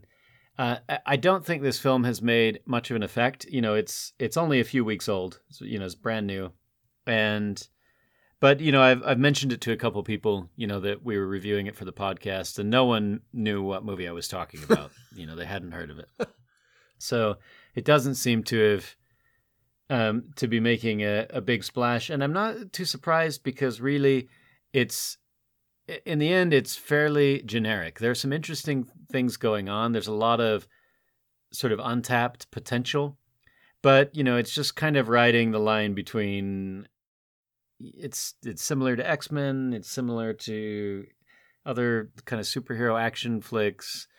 it's not doing anything too daring. So who do I think it's for? I think I think this is to me this is sort of the the definition of one of those kind of bad sorry to say action films that you might just just turn on just kind of have something going and it's not it's not nearly i mean that with the performances and several things going on it's not nearly bad enough to be like you know full out mst3k hate watching kind of a thing. But it's kind of riding that line in a weird way. So i would say you can tune in for for good performances but really just about everywhere else it's kind of a miss for me and i would have a i'd have a, a problem kind of recommending it to anyone with with any uh sincerity like maybe maybe a little bit of an irony watch or something but You know, it's funny. Uh, I was just thinking about this as you were describing this. I've talked to, uh, you know, you Reddit forums and talking to people in person. I've gotten a similar vibe from people who saw both this and Bright, where they said, you know, I I I just like to see a sequel that builds on this concept more. I've had people say that, especially with Bright. But to me, I don't I don't want a sequel. I want to go back in time and tell them to do a better job making this movie. Uh, I'm not left. I'm not left wanting to know more about what's going to happen next. I just want a better version of what we got. Um, I will say I did enjoy Project Power more than I enjoyed Bright. Uh, but you know, yeah that's the characters are strong characters are stronger. Yeah, but absolutely the characters are stronger in this one. And you know, yeah, with with a cast like Jamie Foxx and Joseph Gordon-Levitt and uh, Dominique Fishback, it's a great cast. They have a lot of fun. Uh, I will say, um, I have indulged the Marvel Cinematic Universe more than Bo has, so I could tell you from a, a person who is who is kind of deeply entrenched in the the gray palette of pop culture blockbusters we've had lately. Uh, if if you find yourself being a an almost impulsive follower of superhero films and you want a slight change of scenery, I think you might enjoy it. In fact, I would say if you are the type to enjoy a Marvel film and not and, if you don't leave a Marvel film saying like, "Ah, it was fun, but that story was kind of uh, if you're not the type to say that, you may actually get more out of Project Power than we did, uh, because the story is not demanding. Yeah, it's uh, so if, if you if you if you're looking for some escapism while also feeling a bit edgy, like almost kind of like the Marvel superhero films are your parents who want you to go to college and and uh, Project Power is that rebellious uh, girlfriend or boyfriend you found who makes you feel alive again for a f- fleeting moment before you come crashing down again. Gosh. That's what this is. That's what Project Power is. So uh, you may enjoy it. I don't. I honestly, I I don't think it's a terrible movie. Like Bo says, I think it's just a it's just a movie that happens and it ends and it's over. I would say the Marvel thing, yeah, I think I think it is similar to a Marvel movie. Maybe if you trade like some of the the zingers and witticisms of a Marvel movie and replace those with a bit more um blood blood and murder then that's about the balance of it I think. Yeah, and actually, that reminds me, we should probably have a have a, a forewarning, a precaution to any listeners. I I will say, if you are the type to enjoy Marvel films, but you don't like the hard R type thing, uh, heads up, this is a very very very violent movie. They do not they do not uh, kid around with the gore effects in this movie. Um, which is kind of funny because the profanity is very much PG thirteen. You even have a few moments where somebody says like, "Take that, mother," and then they get cut off. You know, so they're they, they're coy about the profanity, but they are very liberal with the uh, with the copious amounts of blood and viscera that go flying around. So, fair warning: this is not content wise. It is not on par with a Marvel film. They go a bit above and beyond uh, in the in the violence department. Uh, so yeah, uh, thanks for thanks for watching Project Power, Bo. I knew you had it in you. I knew uh, I knew you could do it. yeah thanks for that chris Always. So, my, my response to to Project Power is a film that was recently adopted by the Criterion Collection, um, also with a big, well known star, um, also to do with police, also to do with drugs, also to do with action. And that movie is Police Story. So in Police Story, Jackie Chan, this is a Jackie Chan film from his early days. Uh, he plays oh gosh. I have a, you know we have a, we have a mutual friend who speaks Mandarin. He's to he's to cringe if he hears how I pronounce this name because I know in the subtitles it's spelled Kakui. Kaku- Kakui. Kakui. K A hyphen K U I. I hear I, I see Kakui. Uh, but as with most uh, Chinese films I watch with subtitles, what's written on the screen and what they say are at odds in my mind. So I don't actually know how his name sounds. Uh, I'm just going to say it's Kakui. Uh, is a rough and tumble cop in the Royal Hong Kong Police Force. Uh, at the start of the film, his department is pulling a sting on the infamous crime lord Chu Tao, who is a drug dealer. Uh, his gang is pulling a little a little deal, and they're they're performing a sting on him, which ends messily. It ends in a in a very exhilarating and fun spirited chase, and uh, it ultimately leads to a contentious court case between Chu Tao and Kakui's police department. Um, so one of the key witnesses in this case, in this court case that they get wrapped up in, is uh, Tao's personal secretary, Selina Fong. Uh, she's this, you know, beautiful, uh, fairly new. He uh, Tao even mentions at one point that he, you know, he barely knows her. She was only on for a short while. And Kakui, Jackie Chan's character, is tasked with protecting her until the court hearing. And he also kind of a, a, a side assignment of getting a testimony out of her. But she is uh, she's initially uncooperative. He ends up pulling a couple of hijinks to make her feel like she might be more in danger than she is, and that gets her to to trust him a bit more. But ultimately, there's a, they have a fairly rocky relationship as far as protector and witness go. And basically, over a series of uh, amazingly choreographed action sequences and some silly slapstick gags, we we follow Kakui as he tries to protect this witness and just help take the crime lord down. And it's this, and I it's a, it's a pretty broad summary, but it goes through a lot of story beats. There are some major plot points that redirect the entire thing that happened. I'd say three quarters into the film where uh, the villain's goal pivots a bit, um, but it's not it's not necessarily inconsistent. It's just they cover a lot of ground. Um, and I gotta say, this was actually, believe it or not, this was my first Jackie Chan film from before he went, you know, all Americanized. Before he started making kind of American blockbuster films. Oh, the, his so one of his proper Chinese films. This is the yes, first this was my seen. first. This was my first proper Chinese Jackie Chan film. This was my first non-rush hour, non-Shanghai noon, non around the world in eighty days Jackie Chan. uh, and I have to say, I I very much enjoyed it. It was. I, I'm sure we're going to talk about this in a bit. Um, our our most recent episode before this one, we talked about the Cameraman, which was a Buster Keaton film, and we talked a bit about Yeah. silent film stars Yep. and that whole vaudeville thing.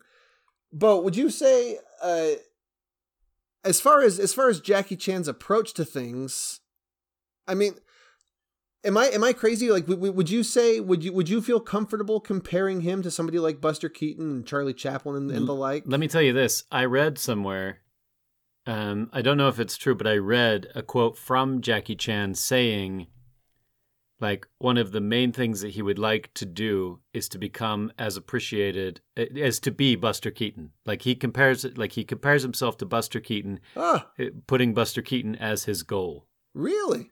So yes, I think it's very appropriate, and I was also going to make some of the same comparisons Oh, because yeah, you do have you have two artists who who understand I think the medium that they're that they're in.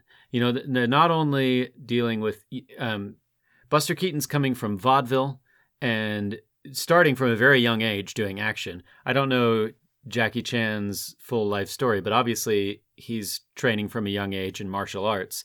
And then both of them are sort of finding their ultimate playground in cinema yeah. and realizing that here in cinema is where they can really do what it is they want to do.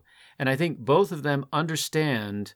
uh, I- the thing about them is, in addition to being to but the, to the two of them being great performers and great athletes, they are both great directors Yes. which I think is something that really makes the difference because they they they very much understand how to use the medium of cinema to present the jokes and to tell the story that they're trying to tell you rather than just sort of allowing the camera to observe them doing things that they could you know just as easily do in like a live performance Mm-hmm. that's not what we're getting here you know um Yeah. Although I'm sure that Buster Keaton and Jackie Chan would both have been great live, what they're doing requires cinema. yeah. You know, it, it takes the camera to accomplish what it is that they that they are doing. And so, yeah. yeah, I think it's uh, obviously the style of film has you know major differences, but yeah, I think it's perfectly fair to compare Jackie Chan with Buster Keaton. I think Yeah. there are things to be to be mined in that comparison. Yeah, I, I'm actually I, I watched I I've watched and rewatched the film with with Jenny with my wife, and we agreed we want to we want to get into a Jackie Chan binge after this and catch up on all of the older films that we haven't seen because that's not to say his his American films. Well, there's about four. There's like four sequels. that's to right. Yeah, Story, Police. Story has an extensive series, so we're excited to get into that. I've always heard about Drunken Master. Want to get into that now as well. It's like you say the. Uh, as a director, it's kind of fun actually th- to see how far back this tradition started of Jackie Chan sharing bloopers at the end of his film. Uh, because in this one, you see at the end of Police Story, you see a lot of fun, not even necessarily just silly bloopers. There's lots of just cool behind the scenes of him working as a director, him choreographing stunts with people and working through it with them. And yeah, I'm sure there's it's no mistake that he and Buster Keaton were both kind of auteurs who had this this little biome that they created, this little this little isolated creative space where they could just fully realize their vision. And I think that's not to say that Jackie Chan's films in America, that's not I, I love I love the Rush Hour movies. They're fun, you know. But and Jackie Chan is just a delight to watch anywhere, especially when I'm sure he has a hand helping in the choreography. I don't want to spread any, I don't want to tell any tales out of school, but I, I, I have a feeling that any film that he gets involved in, he has some say in the choreography, especially seeing how hands-on he was with Police Story. But there is something about Police Story that feels a bit more unbridled and a bit more pure as far as his vision's concerned. And uh, uh, one of the things that I think he has in common with Buster Keaton is that they both seem to delight in eliciting gasps from the audience because I'd say both in the cameraman and in Police Story, you'd be laughing at how silly some stunt just was, and then the very next minute you'd just be gasping because you cannot believe they just did that. And you're wondering, did somebody get hurt filming this? You know, and that's one of the fun things about watching Jackie Chan's bloopers is yes, people do get hurt. Usually Jackie Chan. There's lots of clutching at ribs Yes. and oh ah. it's uh Yeah, yeah, like in particular, you know, you get these moments. These there's some fight scenes in Police Story.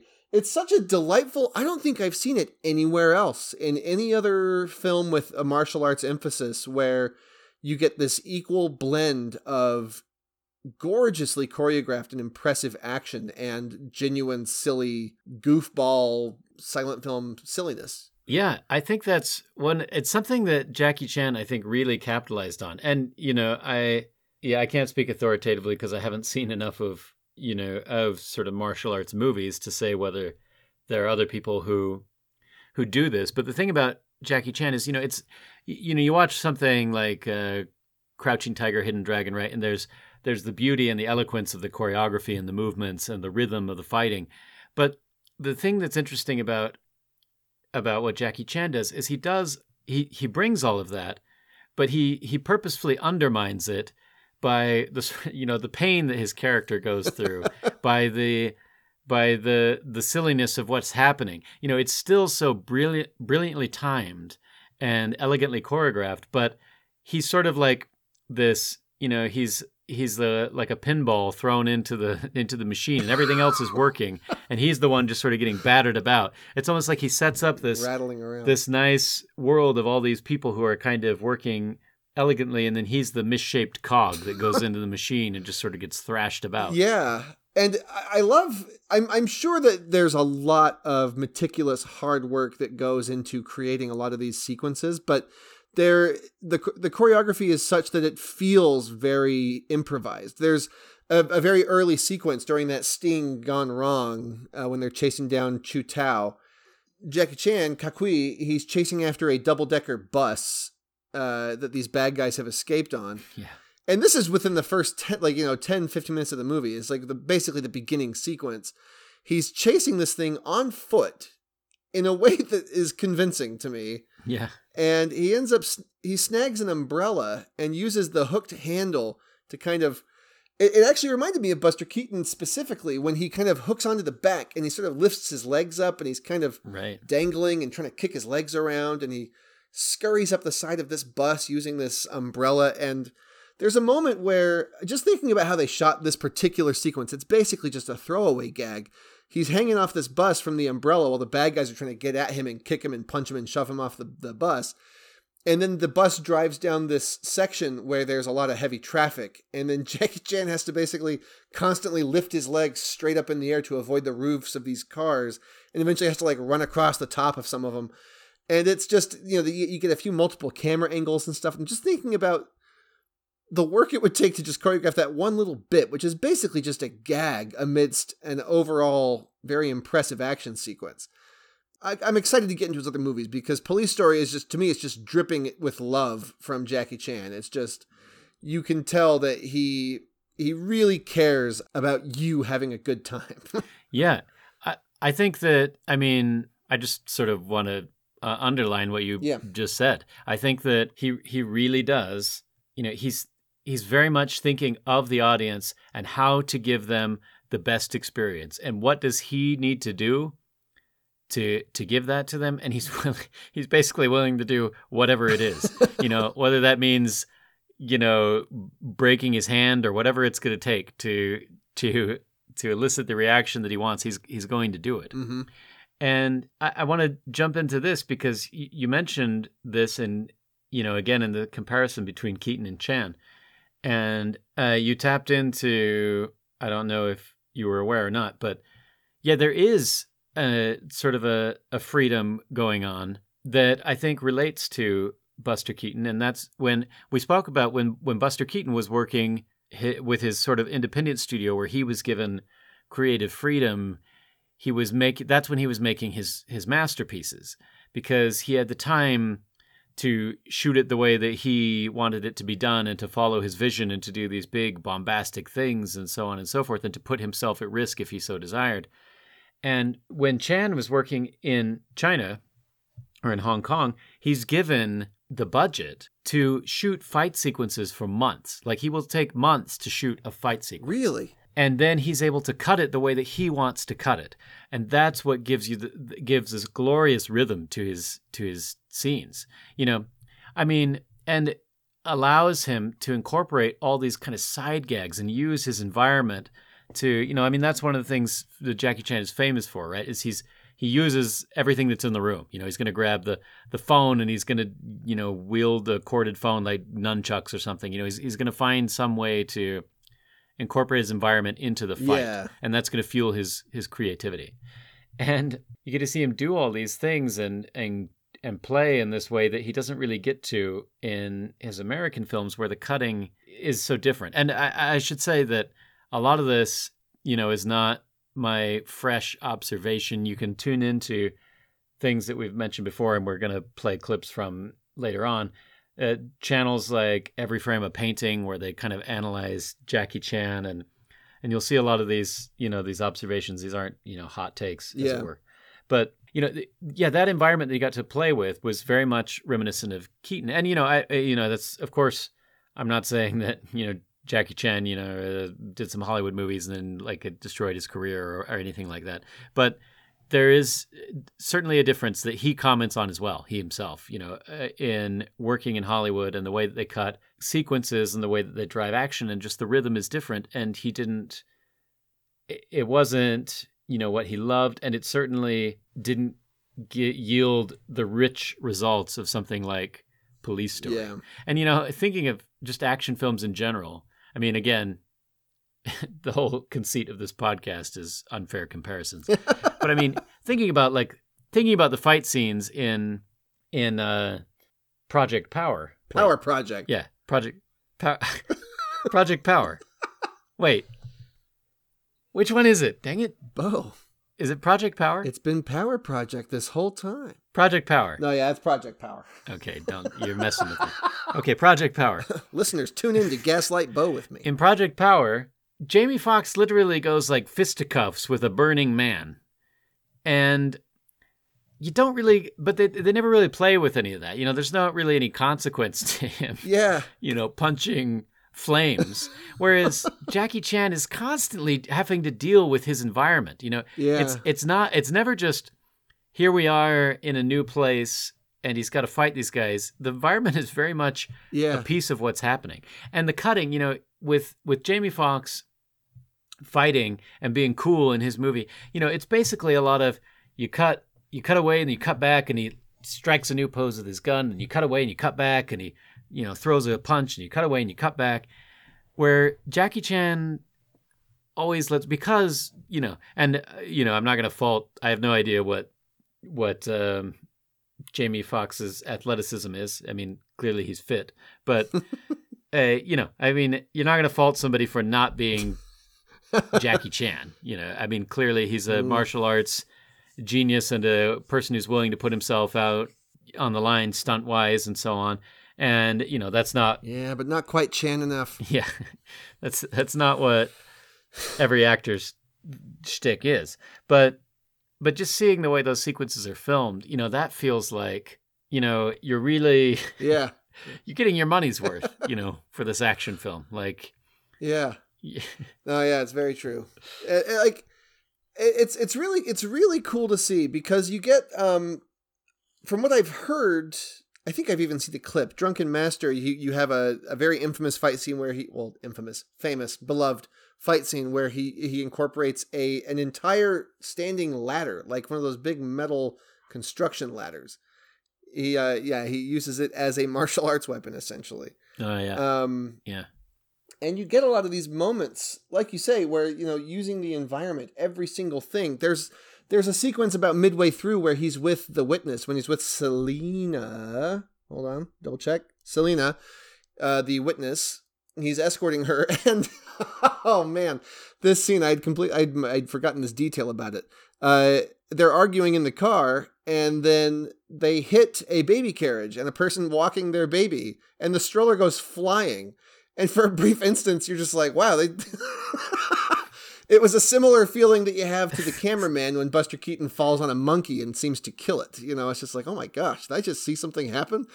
And Yeah. uh, it turns out it's an ambush. Um, and what follows is this this fight sequence that's just you get Jackie Chan running around the car yelling at her to pull his gun out of his jacket pocket that she's wearing and he's like fighting off guys as he's talking to her and trying to get her to do it.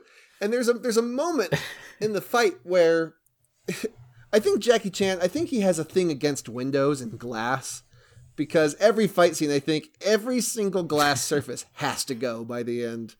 There has to be somebody thrown through it or punched through it or something because towards the end of this fight, there's a bad guy who's who's in the car that that came at them. He he he stands on top of his car and he does this like this diving drop kick through the windshield of the other car, all in one unbroken shot. And I think again, it's the editing, it's the setup, it's the way the camera's used that that keeps your jaw on the floor throughout the entire thing. You're laughing at how silly and absurd this is, and as you're laughing, suddenly you see Jackie Chan just jump through a windshield to kick a dude eh, all in real time and it's again that's not he he he built the set he built the sequence and then he he the fight was choreographed entirely around the scenario Uh, for what it's worth, I think that's probably my favorite fight scene in the or action sequence in the film. It just goes the way it escalates and the rhythm, uh, just the the pacing of it, the way you know he hits it, and then the the comedy that you get to have going through it. It's just I think it's a pure example of you know what he was he was best at. Yeah, that's what he's all about. And you know, you're mentioning the you know the way that it's choreographed and orchestrated, and we've you know been talking a little bit about uh, about that, and I think it's interesting because we it, it sort of mirrors I think what we see with with Jackie Chan's protagonists usually the parts that he plays is you know he goes in and he doesn't he doesn't win i mean he he's he's very creative in his way but he doesn't win out of being like it, it's a lot of it is is his perseverance. Yeah. like it's the way that he's able to just endure and keep going through everything that's you know literally thrown at him that uh, is the reason why he's able to to win the day. And i think that sort of mirrors the way that jackie chan himself the man uh, approaches his his filmmaking or at least that's the way he puts it and i'm wondering if we can we can jump to my clip Absolutely. whatever you do, do the best you can because the film live forever.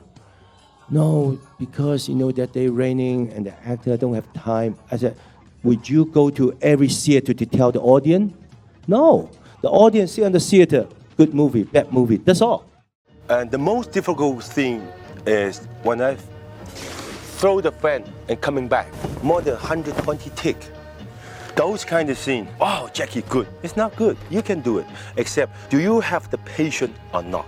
You know, it's funny that bit he talks about. You could do it. You just need to have the patience. That made me think of Buster Keaton, where, and we may have even already mentioned this about how he refused to do anything that took more than one take. Right? He wanted it to be natural, and then you have this is kind of the antithesis of that almost, where it's try, try, try until. Well, I think what would happen is I, I I'm not sure that that's what it meant with with Buster Keaton as much as if if it can't be pulled off, Ah, like multiple cuts. you know, if you have to do cutting and things to make it work, then he didn't he didn't want to do it. And obviously with some of the things that Buster Keaton was doing, you know, it was very difficult to try and do it again, like, you know, when he's having a wall dropped on him or something Yeah, and they don't yeah. have a bunch of walls. But yeah, see, so so here sense. you know, we have Jackie Chan in, in two clips uh, talking about his process and two points that I've that I've always loved. The first one I heard a long time ago and has always stuck with me, where he's, you know, saying that, you know, how easy it is, and and you know, this is something that I think every human experiences in whatever endeavors you're in, how easy it is to kind of to cut yourself some slack, you know, and just be like, well, you know, this is this is how it went, and it was a it was a rough day, and so on and so forth. And you know that may work for some things in life. You know we can't we can't live full throttle all the time, but you know that's part of the genius of Jackie Chan's films. Is like he says, you know, he's no like if you can, then you've got to keep trying and get it. You know, and his ethos is to get it Yeah. right. He said, you know, no matter how many times it takes, he's going to do it because you don't have the advantage, you know, because as much as the there may be a meaningful backstory and all this baggage and all these things that you're taking in when you make the film, what the audience gets is what the audience gets, and that's the product that you put uh, up on the Yeah. screen, and you don't get to go around like he says and tell them that well actually funny thing on this day you know this and this happened and that's why you know it's a you this know this was real hard. yeah that that's not the way that you become you know a megastar like Jackie Chan the way that you do that is by by pushing you know to to make it to his meticulous level of perfection Yeah. and then segueing right into to the other clip where he's talking about you know he says he, he brings up an example of one of his films how he throws a fan that like whips around a certain way and then he catches it. And he says over 120 takes you know to get that right. And he gives the you know his uh surely much too humble statement that anyone can do it. It's just whether you have the patience. And you know i doubt that because the, you know he, i mean the level of athleticism that he has. But But you do see, I mean, some of the things that he's doing, you know, some of his gags that they show you are just think, you know, it doesn't involve like being able to run up a wall and do a flip and then land on some guy's head. Some of it's just you know him like flicking a pencil and it landing Yep, in I a was cup. just gonna say, yeah, or kicking you a know. phone. I mean, it's something, something. exactly that whole scene. There's a whole scene where he's kind of left in charge of the of the police station. He has to answer all these phones and take all these notes, and it develops into all these you know ridiculous gags. And you know that's not a that's not a fight sequence. It's not beyond you know it's not something where you can look and say like ah only Jackie Chan could do that in the sense that you know that I'm not me. I'm not you know strong enough or trained in martial arts enough. You know what he's doing is something where you can kind of go like, well, conceivably, yes, I could do this. Like theoretically, I can do all the stuff that he's doing with the phones and the pencils, but you know, do do I have the timing and the patience to go through it again and again and again and again until it works? And I think that's sort of what you know his the message that he tries to to convey is that in addition to his skill and his genius and his planning, he's also just got this patience and perseverance, which again I think he infuses into the characters that he plays. His characters are very much people who are just going to keep going through it Mhm. and not give up. I mean, the scene that bus chase that you talked about um near the beginning where he, he you know he goes after the I mean, essentially what's happening and and half the joke even is just that this guy is not giving up. Like the characters the bad guys got in a bus and they drove away.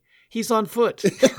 you know, they The scene's over. they they went off a exactly you know and he goes around a, they go around a mountain through all this stuff it's like there's no like the fact that he continues and the fact that in it, all its silliness they make his his continuing chase on foot of this bus somehow plausible is what makes it so fascinating to watch I love that. And, it, and again, like you say, that philosophy that he talks about in those interviews, it really shows. It really comes through in his work. And it to me it's actually it's inspiring in in a lot of ways, not just in not just regarding filmmaking.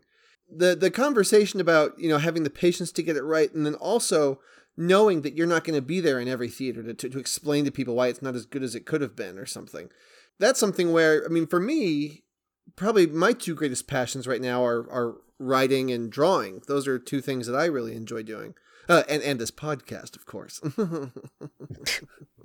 no, but uh, yeah you have no i- you have no idea how many times we recorded this episode to get it this good this is yeah, this is session number number thirty seven, trying to get this episode just right. so what you're hearing is literally the best we could do. I hope that makes you feel good. yeah. No, but really, um, there there have been times where I'll show a, a drawing or a, a piece of literature I'm working on, a, an outline for a story or something, or back at when I was in college working on a, a short film that I made, sharing outlines with teachers and students and peers, and just you know saying, hey, what do you think? And a lot of a, there were plenty of times where the re- reaction I would get was, "This doesn't make any sense. What? Why is he doing this?" There's like they'd be like, "Okay, look, it's." It's because of this and this and this. And I have to explain something that to me is obvious, but I have to kind of explain the context for why, no, this story isn't nonsensical. It makes sense because of this or that. And I, you know, after time number three or four of having to explain the context for why a scene matters, or even just defending the content of it to somebody who says it's no good, you eventually have to realize, okay, well, you know, it's like he says, I can't, if this is going to be something I want published, I'm not going to release. It's not going to come with an editor's note of, by the way, this was really hard. Uh, please be gentle. You know, Yeah. thanks for paying twenty dollars for this New York Times bestseller or whatever, but uh, you know, take it easy on me. This is, writing's hard. So the it, it's it's a nice little splash of cold water in the face. It's a little dose of reality to remember that in the end, the only product that ends up with people is what they see, and if that doesn't hit them, if that doesn't sing to them right away, go back, yeah get it right, try again, don't take it personally. Just yeah, remembering that you have to you whatever you whatever you're going to show the world, you need to create a product that you know can stand on its own and that and that people will get what you were going for within a second of seeing it. Yeah, and I think I think that's how you get to that's how you get to the top because well what's interesting is we talk about the film standing alone and having to stand alone in, and sell its message.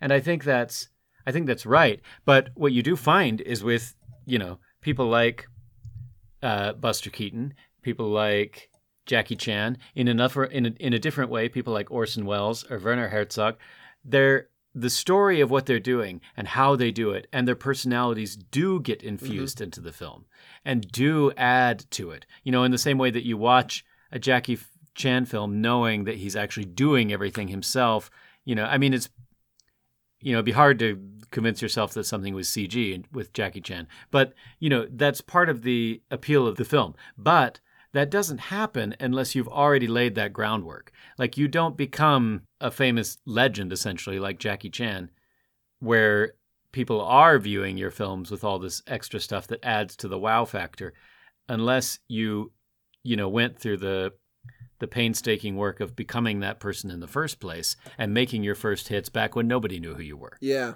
And I think as well uh, to say that you know, as we're talking about sort of this uh, perfectionism and vision and trying again and no excuses, um, you know, I think that a lot of it is is what about is what makes it you know most effective on the screen. What what resonates, mm-hmm. and you know, if that requires a lot of extra work, then it's going to require a lot of extra work. But see, what Jackie Chan is able to do, I think, is create films that are astounding to anyone, accessible yet you can know about filmmaking or um, pay attention to nuance and be thrilled by the craft and artistry of what's happening. But their appeal is very broad. You know, uh, similar to a Buster Keaton thing. Uh, you know, if and uh, anytime that Jackie Chan isn't maybe getting too violent, I think you can set da- sit down kids and they're going to be just as engrossed as adults watching Jackie yeah, Chan. Yeah. You know, they're going to follow, you know, they're going to follow his big cartoonish acting and the action sequences, and they're going to know what's going on just about as well as you need to to follow any of the stories. And they're going to laugh at all the same places just about as any adult would watching it. And, you know, that takes a certain kind of genius to have that broad of an appeal. And I don't think it's something that every movie needs to have. I think that you can have films that, you know, require a couple watches to really kind of pin it down that are sort of nebulous and vague. I think those films can have their place. Mm-hmm. But it certainly takes an astounding amount of craft and talent to make something that can just be put out there like that, that can be easily accepted and accessible, and yet have such uh, richness to it also. Yeah, that's the, the the mark of a master craftsman, I think. This is actually this this I can't I can't explain why, but somehow this sparked into my mind something that that I had thought about as I was watching it. Um, getting a, a little away from the how and into the what just a bit. The going back to the story just a tad. In my mind, as I was watching it, especially on my second on my second watch through, it dawned on me that Police Story was basically a much pluckier and charming and light-hearted Chinese version of Dirty Harry, where you have kind of this the the cop who who's sick of the restraints of the system and has to go around, you know, has to work his way around the rules and stuff. And you get this line early on during the sting where uh you know, somebody tells Kakui, Jackie Chan's character, they tell him, you know, be careful not to shoot, be careful where, where you're aiming, don't hit civilians. And he says, they're not they're not aiming, as if to say like, you know, while we're being careful, they're killing us, you know. But then one of them says, "That's why we're policemen," and uh, you get this this vibe. There there are quite a few times where he kind of has to go, uh, you know, around the law, but in such a way that he's still loyal to his department and everything. But uh, you know, they especially the court case, the court, the, the, the court case surrounding that's kind of the pivotal moment of the movie around which a lot of things hinge. Uh, this really cocksure kind of douchey lawyer is defending Chu Tao, the uh, the crime lord, and it's it's almost kind of aggravating to watch as he as he casts aspersions on the character of this cop who clearly, you know, chased down and caught this criminal and has him dead to rights and uh, by the end by the end of that sequence, you know, the bad guy's free. Um, which again, it's kind of like ah, this lousy legal system. You know, if only you know we could, uh, you know, go about it the old fashioned way. And I, I wanted to ask Bo, do you, I mean, do you think that that's more just for the fun entertainment value aspect of having kind of a loose cannon cop character, or do you think? I mean, like, uh, like, like for example, the the finale of the movie, and by finale I mean literally the last twenty seconds of the movie. Jackie Chan he wails on the lawyer. He decks these other like he just goes nuts, like knocking out all these villains who until this point have been more or less like ah, ah you can't touch me, the rules say you can't kind of thing, and it basically like ends on a freeze frame of them trying to pull him back from going nuts on Chu Tao. Yeah. Uh, so do you think it's? I mean, is it? Do you think it has anything to say about that? That that, or do you think it was mainly just a vehicle to to channel these fun antics? I don't know, Chris. It's it's really a sort of startling aspect of the Yeah. film because yeah, you are watching um you know, it, it it's sort of this like touch of evil problematic police thing that that's going on I think in both both films that we reviewed. Mhm. You know, where you have a character who we're supposed to be in sympathy with who yeah, they're really sort of you know, i- i- particularly right now in you know in current world and nation politics, where um, we're really looking at policing and what that and what that Mhm. means, and what sort of authority police actually ought to have, and what level of accountability. And yeah, it, it's really sort of jarring to to watch that play out Yeah, and um, we won't go back into Project Power and dice too far into that. And that film is already sort of dealing with, you know, um, inconsistencies as we Mhm. talked about.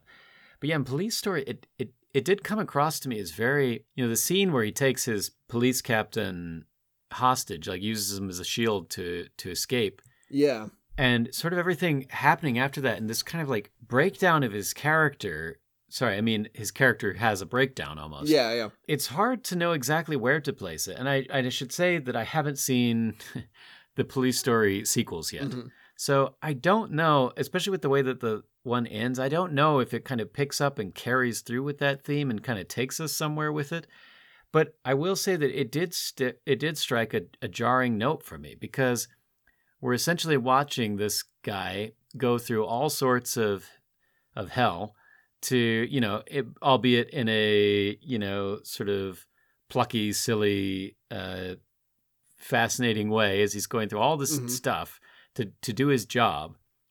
And you know pulling no pulling no punches and also um taking anything that anything that comes his way like anything he has to do way above and beyond the the call of duty. Yeah, yeah. but then you kind of see him go into this place where like i wasn't even sure what the i i was confused too. I, I guess i don't have an answer because it's it feels like the film is sort of critical of him. Like it's sort of looking at him saying you know like he's kind of going too far like he's like what's happening to this guy Yeah. but but I don't feel it really follows that, you know, and it's too out of left field to suddenly like we're now going to take this, you know, cartoonish story and make this character somehow unlikable in a way that that tells us something about society, you know, it just right, right. so it it feels sort of tangential, but they do focus on it enough that it isn't just a passing thing. Like it Yeah. not just a, you know, where you kind of think about it. You know, there are plenty of cop and detective stories where afterwards you kind of think about it, you're like, huh, like, well, from my perspective as the viewer, knowing that that was the bad guy and that was the good guy, I'm okay with what he did. But actually, in a world where we don't know for sure, then he's crossing a lot of lines, you know, to like, to frame this guy or whatever it is that's happening in the show. You know, that's a common thing with like a cop show because you know they make it enter- try and make it entertaining and and in reality following you know extremely strict rules of of policing and so on. Uh, you know, in an ideal world where they are fully strict and fully followed, then you know that's just maybe not as compelling as a, of a story. But this one does really drive it like it really throws it in your face in sort of these prolonged Yeah. sequences that yeah, I was surprised that they never really brought that to any resolution. They kind of just leave Yeah. that hanging. And I'm not sure if I'm supposed to take that as like comical, like it's a comical breakdown to see like oh, he's finally snapped kind of from all of this stuff that he's been enduring Yeah. or if yeah it's supposed to give me some kind of idea or whether maybe the movie is just sort of tone deaf at the end and i really am not supposed to be thinking about the sort of ethical repercussions of what's happening Yeah, it's kind of it's it's interesting because to I'd say to a far lesser extent than Project Power, but on a similar note, there are moments in the film where you kind of, based on the tone and the narrative and what's transpiring on screen and the way it's happening, you're almost kind of left wondering like, does this movie know what it's saying about this particular topic? Like, and and you know, the last thing I want to do is project 2020 problems on a 1985 Yeah. foreign action film. Yeah. But um yeah it was just it was just something that that, that struck me. I thought it was kind of interesting because i loved the movie but yeah t- towards the end when he when the lawyer comes down and he's kind of saying like how dare you in a public place assaulting my client and da da da da and then jackie chan just decks the guy knocks him out and goes back and starts beating up the the crime lord and everything and then you get this moment where his two police chiefs you get his his you know precinct captain and the the main captain guy they're talking and he says how are we going to write it how are we going to write the paperwork for this? And the, the captain's like what paperwork? I didn't see anything. And he turns and leaves. And it's kind of like all right he's off the hook let's go. Like he's finally going to let loose and deliver some good old-fashioned street justice. But, but then like the one of the thoughts i had was like he did punch a lawyer. And that lawyer as we've seen is very tenacious in court I don't think that just because the police chief didn't write it down, that guy's going to let it slide. You know, it's uh, because you, you do get that kind of that faint gratification of like the cop. You know, it, that's a classic trope of like the police chief being like, you know, what incident? I didn't see anything, and then kind of leave and just like knock yourself out, police police guy. Yeah. You've earned it. You've had a hard movie. Go ahead and kick some butts for a little bit. Uh, but but yeah, it's it's just uh you know obviously the but you're you're clearly supposed to not like the lawyer after the court case and how much he kind of wriggles Yeah. So Well, it's- but some of the some of the ire is, and and one of the reasons why I'm, I find it so difficult to place, is because the the police chief, for example, is a pretty sympathetic character throughout the yeah throughout the story. yeah he's likable and yet he ends up he ends up at the you know at the knife point essentially of of Jackie Chan's sort of hysteria at, at one point. And so it isn't necessarily a case of the movie kind of saying like look we're not you know playing by exact rules. This is a movie and yeah we're going to see the bad guy get his comeuppance regardless of whether it's strictly by the book. Hmm you know, but this this is Jackie Chan sort of like they're sort of like civilians and other police officers who are coming under the uh, destruction of of what he's what he's doing, and yeah yeah so you kind of don't know how to how to how to read it, I guess. yeah I guess like the general vibe is like they have that little bit about you know can a cop go too far, but they very you know by the end of it they're just like ah don't think about it, just have fun, you know. Because again, I think if Yeah. that was a driving theme, I think that that sequence on the bus would have gone very differently, because that that opening chase sequence where he's chasing after the bus and hopping onto it with his umbrella and everything by the end of that chase, all you're thinking is what an amazing hero he is. You know, he's he he rejects the bribe that the bad guy tries to give him. He successfully hunts him down. It's like he's just an awesome hero. Uh, whereas you know, typically in a movie like this, where you have like a hothead character who can fly off the handle and play by his own rules, and then one day he's going to come back and bite you in the butt. You know, give me your gun and your badge, kind of thing. Uh, you would think that, that maybe he'd have broken a few rules during that bus sequence, which which would also play into the court case where you know they could use the rules he broke against him. But in the end, part of I think part of the reason that court case is so aggravating is because they really shouldn't have much of a case. You know, there's a lot of just kind of like kind of fudgy technicalities they use to get Chu Tao off the hook. Where I you, would think kind of narratively it would have been a bit cleaner if there had been some breach in protocol during the arrest that they could kind of use against him. You know, you didn't have a warrant kind of thing. But I mean, yeah, it's the movie itself is so lighthearted and silly, uh, and just fun that you know you're not left at the end being like, "What is Jackie Chan trying to tell me here?" You know, it's it, it's easy to let go and be taken along for the ride. But yeah, I was I was I was curious about that because it's it, it's hard not to think about cops in a in a different light given everything that's happened in 2020. But uh, I, I you would think even back then, you know, I mean, there's a reason that the movie Dirty Harry even exists, and there's a reason why every single character in the movie is telling Dirty Harry, "You're out of line, Harry." So it's clear this was this has been an issue that gets some degree of attention for decades. But I, I will say, uh, good times were had. I'm going to very much enjoy. I'm sure watching all of the the uh, police story films. Um, are any of them Criterion apart from this one? The first, I think Police Story 2 is at least. yeah, the first two. Hey, listeners, maybe someday, maybe we'll come back. You never know. Have a little throwback. We just got to find another uh, another Netflix movie like Project Power to pair it with. Just wait for the wait for the sequel. Yeah. well, um, based on my viewing, I would say, uh, as far as people who would get something out of Police Story, I honestly think just about anyone. That, that like you mentioned it yourself, Bo. There's, it is accessible. Uh, what what is it they say about Mario Kart? Easy to pick up, difficult to master. It's it's very accessible but very rewarding for people who want to look deeper into it. So yeah, P- Police Story is an uh, that's an easy recommendation to make for me. Um, it's even I know that uh, some of his other films like Drunken Master they get a bit more hardcore with the violence. I believe Drunken Master is rated R. Um, but Police Story is that it's it, obviously there is a lot of violence. There's people who get pummeled and kicked pretty hard and stuff, but it's It's it's Looney Tune violence. yeah, it's very it's very Looney Tunes. so it's yeah, I, I would say if you haven't seen it, go see it. It's available to watch on the Criterion Channel and HBO Now. HBO Now actually has uh at least Police Story one. I hope a few others because that's easy to get into.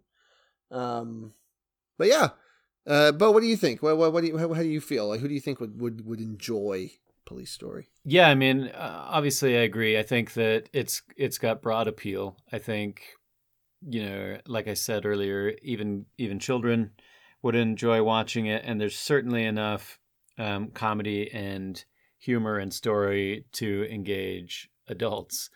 Let me say this too. I would say tune in if all you've seen of Jackie Chan is the Hollywood stuff, and maybe he was a bit too silly for you. If maybe you know really silly humor isn't quite your thing, then I would say at least give this one a shot. Maybe you'll find it's a little too silly for you still, but I think it would be hard to watch this and not be impressed by some of the sequences. And it's a fairly, you know, breezy film. It's not like and and there's so much uh, you know, there's so many of these sequences. Um either interesting gags and stunts kind of happening with fights or happening without fights. But they're, you know, e- even if all you're doing is admiring like the choreography of, of certain scenes, there's nothing really here that's going to like really bog you down and make it like difficult to wait for the the next action Yeah. sequence. So I would say whether or not you're a fan of silly humor, you're still going to find um, admirable craft and something to be fascinated about in the in the silliness of what what Jackie Chan does. And then yeah, there's plenty of I mean the the action again is you can watch it as legitimate action, you know, if you're into actually watching, you know, well choreographed fights. And you can also watch it just for, you know, the Buster Keaton esque Yeah, silent comedy slapstick gags that are yeah. rife throughout the, the film as well. Come for the fun, stay for the sheer art of it all. All right. Well, you know, I, I'm not gonna lie. I was a little uh, coming into this episode. I was worried we wouldn't have a lot of cool stuff to say, and I guess the ultimate judge will be our listeners as they get to this part where I'm saying this, and they're like, "Oh boy, should somebody tell them?" Uh, but I enjoyed this. Um, uh, Project Power was a fun watch, even if it wasn't necessarily because it wasn't necessarily a good movie. And Police Story was fantastic as well. Thanks for thanks for tuning in with us, guys. Thanks for hanging out with us while we talk about movies. It's always a blast. And uh, to close with a catchphrase, uh, uh, uh, uh, say say it ain't Bo. Yeah. Um, Say it ain't Bo. Uh, I'm I'm out, Chris. All right. You can keep going, but I'm going to, you know, just step aside for a bit, and uh, my heart will bow on. I guess. that's a shame.